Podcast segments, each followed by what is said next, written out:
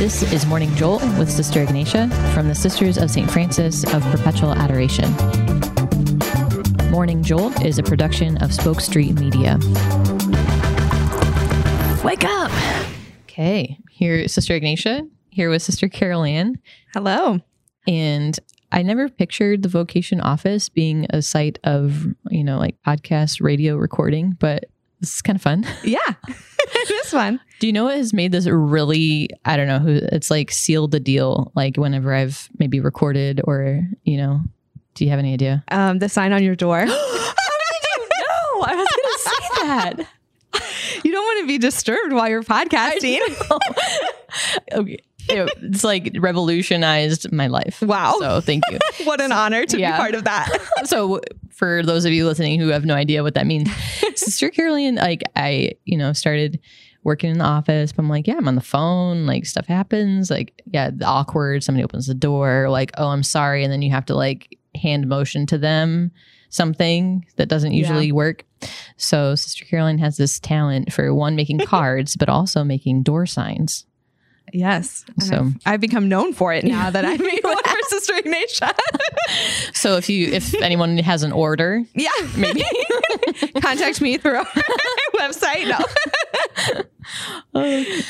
oh man but um okay so yeah we have the door sign on it's Mhm. flipped when no one's going to bother us because we do have some serious conversation Oh, yes. about scripture Oh, yes.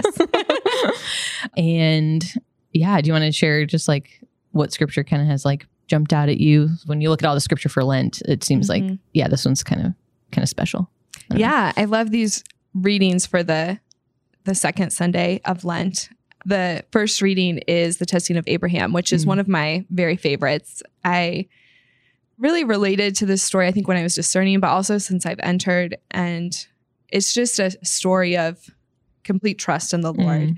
And then the gospel is the transfiguration, which is also just an amazing way that the Lord has shown us um, his love and also just a glimpse of his glorified body and that invitation that we all have to live with our glorified bodies in the life of the Trinity in heaven. So, yeah, good readings. Yeah. And the second reading's good too. It's just short. like what shout out to st Yeah. paul Yeah. yeah and a good psalm. I mean, they're all good. It's just might be here talking for like three hours. Yeah, like you all go. We'll go to mass, get the whole picture. We'll just kind of zero in on something. Yeah. so like, yeah, the first reading. Are there like a few lines you said like in your discernment and even being a sister like like you've related to them? Have there been like a few lines or just the whole narrative of Abraham or Yeah, I really um, have been struck, and just kind of maybe a synopsis of the story. So, Abraham has been wanting, like his whole life, you know, such an important part of their traditions and their culture at that time was having children and having sons to carry on your name. And that was a desire that he had, but he and Sarah um, did not have children. But then the Lord promised to him that he would have children. Um, his descendants would be more numerous than the sand on the beach and on the seashore, and that he would have land, and also his name um, would be carried on. The three promises. yes, let's consult the scripture scholar who is not in the room. Um, I believe so. Yes. Um, yeah, the universal blessing, Yes. land, or and then And descendants. descendants. hmm Yeah, good job. So, um, finally, after a really long time, Abraham and Sarah have a son, Isaac, and it just seems like finally the Lord has mm-hmm. fulfilled his promise. And then the Lord asks Abraham to sacrifice Isaac. And it just makes no sense. yeah, when when you look at at what the Lord has promised, what he said he will do, and what he as a miracle did, that then he would jeopardize this and ask Abraham to kill Isaac. But Abraham, probably thinking the same thing, this makes no sense, um, says, Here I am, Mm. you know, that fiat that we see even in the Old Testament. And he is willing to take his son Isaac, his only one whom he loves, and offer him as a burnt offering.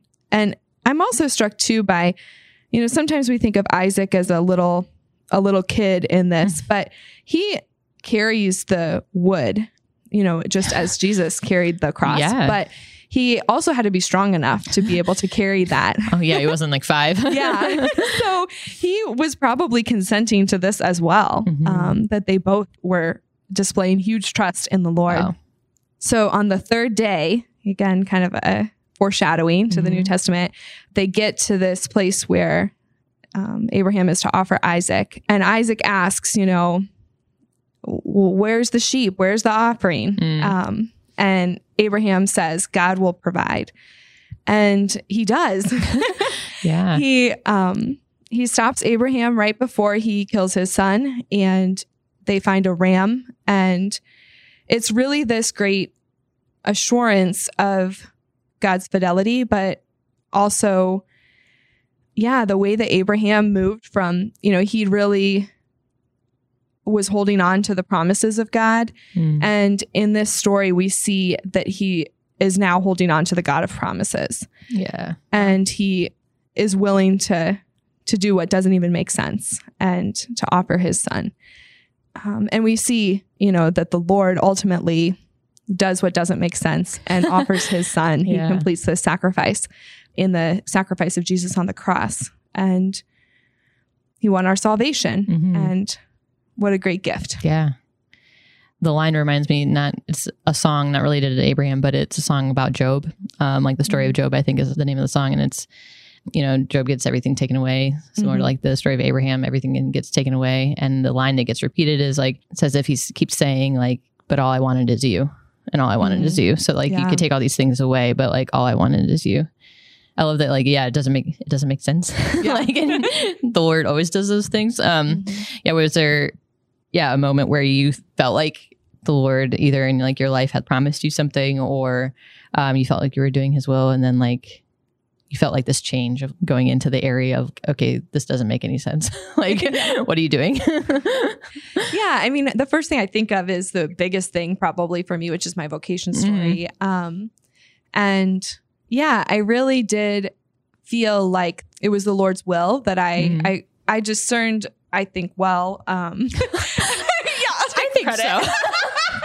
but i i did discern my um my major and things in college. I wasn't just like a, you know, I studied accounting and I didn't do it just because I wanted to make a lot of money or different Uh. things. Well, it was a perk that yeah uh, a good job market. It was good to get a job, and I'm a very practical person. But I also did feel like that was the Lord, um, Lord's inspiration, and that He'd given me these talents and had a plan to use them for His glory. hmm And so I really did trust that I was where the Lord wanted me to be and and I was able to see in little ways that he was using me to reach a, a secular culture in the business world.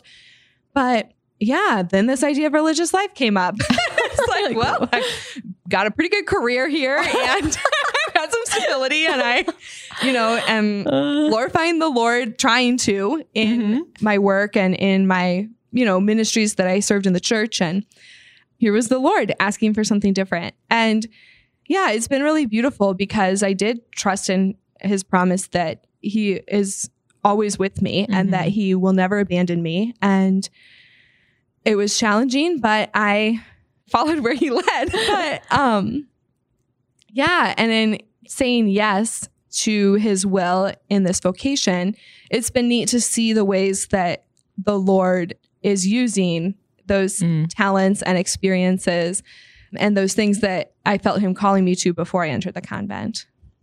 so but you're seeing them being used in ways that you like yeah you wouldn't have planned or thought of Right. but Yeah. they are Yeah. how do you feel like like you have as much of a personal connection with the gospel even of like Mhm.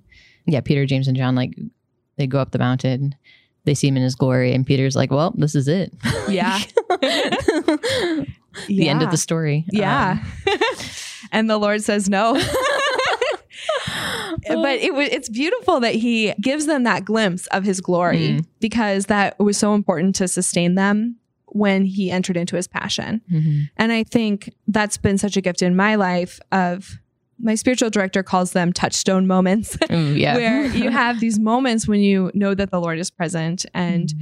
you're experiencing intimacy with Him that is more tangible, and how important it is to go back to those moments. That Mhm. how important it must have been um, for the disciples during the Passion to think back to that moment and um, to seeing the glory of God and trusting again, trust that yeah.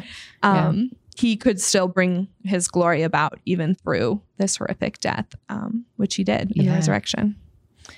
Yeah, my um, initial thought when I was reading over the gospel, and I can just picture the conversation. Yeah, it's just like almost like a light show. You know, the prophets are there.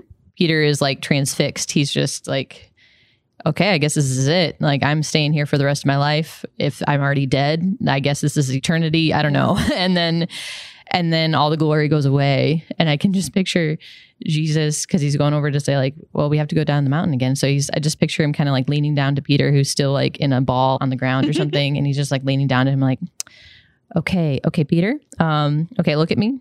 I look at me. And I, okay, okay. So I know I I know what you just saw was really great, but listen to me. We're gonna go down the mountain and I'm gonna die. Okay. okay. Yeah. like, are you tracking? Are you tracking? like, and yeah, it's just like almost like too much for them to like Yeah. comprehend. But um, Because again, it doesn't make sense yeah, to our human minds. Yeah. Um, but God's plan is so much greater. Mm. Yeah. Why? Yeah. Why is it that like yeah he's the guy that, like that doesn't make sense, but then after it all happens, it's like it's not like Oh. irrational. yeah, it's like oh. uh, I mean, I'm a planner. I get so caught up in how I want things to be Yeah. and how, you know, maybe how I've seen things work before. mhm. and uh yeah and the lord is just full of surprises he can use anything for Mm. his glory and doesn't have to be a nice pretty plan that we would come up with Yeah. this might not be totally related, but I was reading a book, Privilege of Being a Woman, which is Mm. an excellent book. Um, yeah, Alice von Hildebrand's like contrasting women in the Bible with men. And she says, you know, there were three of the disciples on Mount Tabor. And the tradition is, and how it's explained is like they're fortified by this vision. They can go back to it for all the difficulties they're going to go through, um, especially the passion and all these things. But she says, like, the women were on Mount Calvary. Like Mm-hmm. they didn't either. Yeah, I find it's interesting. Yeah, the sen- the woman's like sensibility. Like I think we do. We of course have like transfiguration moments, but also like I think how the Lord uses, yeah, like our moments of like Calvary Mhm. to sustain like our like feminine call to, or Yeah. like we can be with Him and somehow intuitively know the glory is there. Mhm. Hopefully. i think women have a special gift of being present in suffering hmm and you see it in a lot of different ways but that's a great way in scripture that we see the way that the women were present at the foot of the cross Well, thanks, Sister Karol Ann. you're welcome thanks for having me Hey, I might have you back. whoa Well, okay. I'll talk to you then. Okay. Bye.